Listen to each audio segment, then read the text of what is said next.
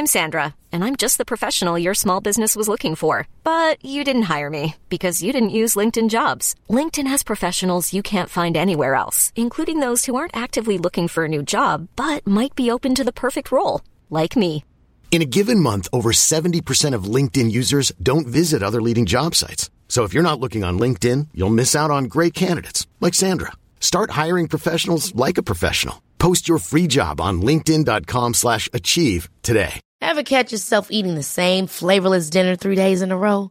Dreaming of something better? Well, HelloFresh is your guilt-free dream come true, baby. It's me, Keke Palmer. Let's wake up those taste buds with hot, juicy pecan-crusted chicken or garlic butter shrimp scampi. Mm. Hello Fresh. Stop dreaming of all the delicious possibilities and dig in at HelloFresh.com. Let's get this dinner party started.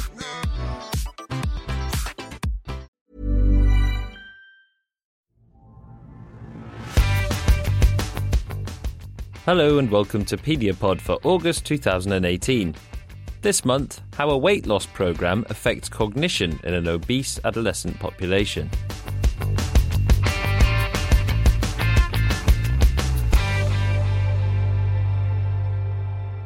Obesity has been shown to be linked with a host of physiological and psychological problems, such as cancer, diabetes, and depression. In adults, obesity has also been shown to be related to decreased cognitive function and structural brain differences. The evidence for this effect on cognition is less well established in children and adolescents. In order to get better pediatric data, Stijn Vantieghem at the Vrije Universiteit Brussels in Belgium, along with his colleagues, set up a 30 week weight loss program for obese adolescents to see what impact it might have on their cognitive functioning. The results were very positive. Here's Stijn. So uh, I think that uh, we all heard it already in the news. Obesity is a problem, and it keeps on being a problem because uh, the numbers are uh, rising. For example, in Belgium, over the last uh, eight years, uh, six percent more overweight people are there, and also obese persons also increased with three per, percent over the last nine years. So it's a, it's a growing problem, yeah we often hear about the links that obesity have with physiological problems like heart disease, cancer, diabetes, hypertension, that sort of thing. But there are also psychological issues linked with obesity as well. Yeah, this is completely right. Uh, I think at the moment the main focus is on those physical uh, issues and physical uh, diseases, but the growing interest is there for uh, what are the psychological uh, consequences of obesity. And uh, already in adults, it was shown that obese persons were more depressed, had a lower quality of life, had mood swings, and suffered from increased fatigue also the, the psychological problems are important to know before we can uh, take care of it. What is the reported link between BMI, you know, a measure of obesity, and cognitive functioning? It was uh, already shown that uh, people with increased BMI had decreased inhibitory uh, control and uh, decreased memory uh, functions. Also, uh, when looking at MRI pictures, decreased cortex vo volume was also found in obese persons. So this is what we we already know. I explicitly said that it was in obese adults in uh, children and uh, adolescents, the results are more ambiguous, and uh, limited research was done uh, during intervention studies. Okay, and that's what this recent paper is. Uh, in effect, you're trying to plug that gap to some extent. Um, so you've you've designed a study, haven't you, to unpick the impact that a, a, weight loss program has on the cognitive functioning of a population of obese adolescents?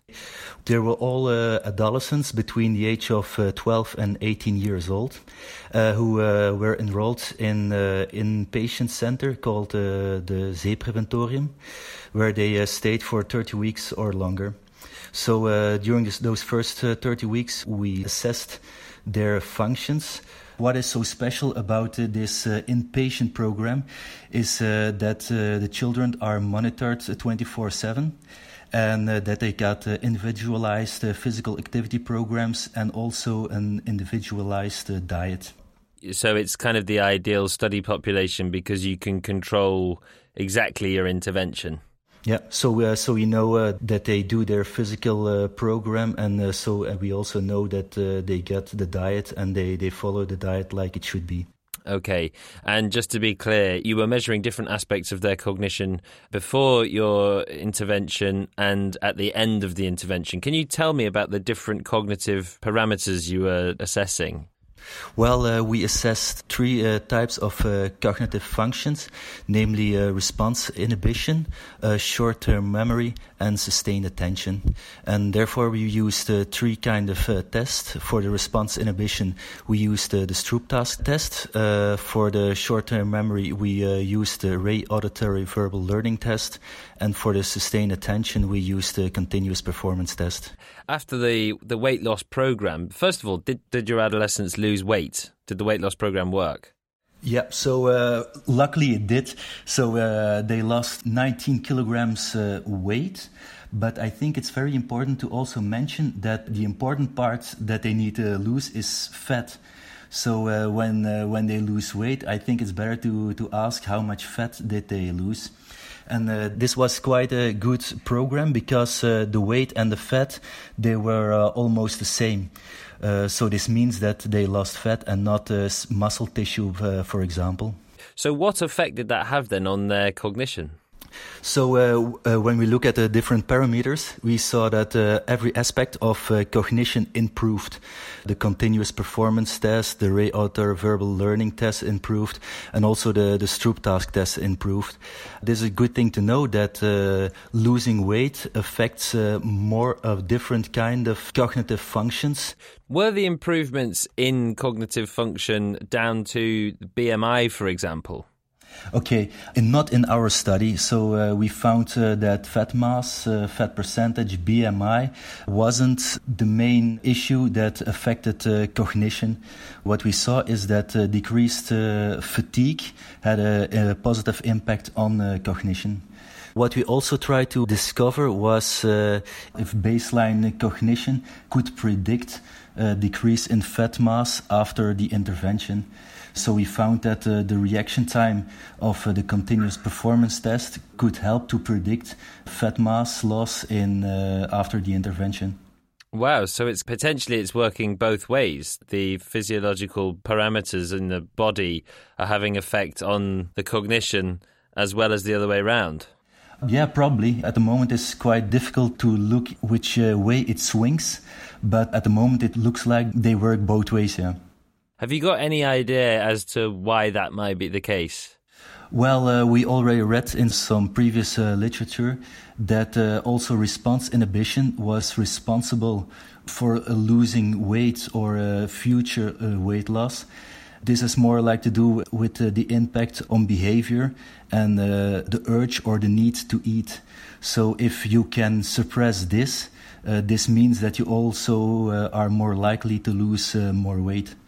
In conclusion, a weight loss program or your weight loss program positively affected all three of these measures of cognition, didn't they? Uh, yes, in in our case, uh, we found that uh, this uh, this weight loss program had uh, a positive impact on the, the three aspects of cognition that we studied. Yeah. How do you think the results of this study should impact health programs with regards to obesity? Well, this is a big question. Uh, I think it's important to hand out that uh, being obese is not only the, a form or the exterior of a, of a person, but there are also uh, consequences to being obese, uh, such as uh, the risk factors, uh, cardiovascular risk, uh, inflammation, etc. So uh, I think it's also important to, to give a positive message, and for sure to children and adolescents, that a weight loss program consisting of a diet and physical activity improves not only weight status, but also the quality of life and cognition. Uh, so I think that's uh, providing accurate information and a positive impact on behavior. So like this, they can make uh, good choices. Because I mean, this is quite a positive story, really. But the flip side is that obese people who are on a sort of slippery slope and never get back to, are never going to get back to normal weight, just have another problem to add to the list of morbidities. Yeah, but I think uh, that you need to look at uh, all the facts, and uh, this weight loss program was successful because they lost uh, they lost fat mass, but after the weight loss program, they they still remained obese.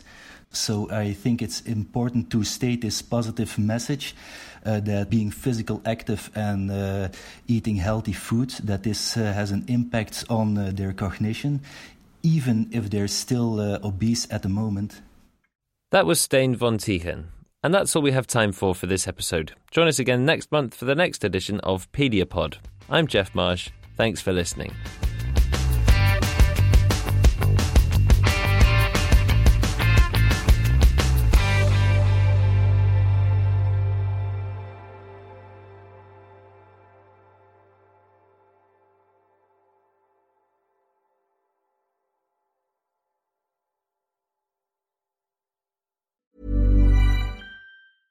Ever catch yourself eating the same flavorless dinner three days in a row?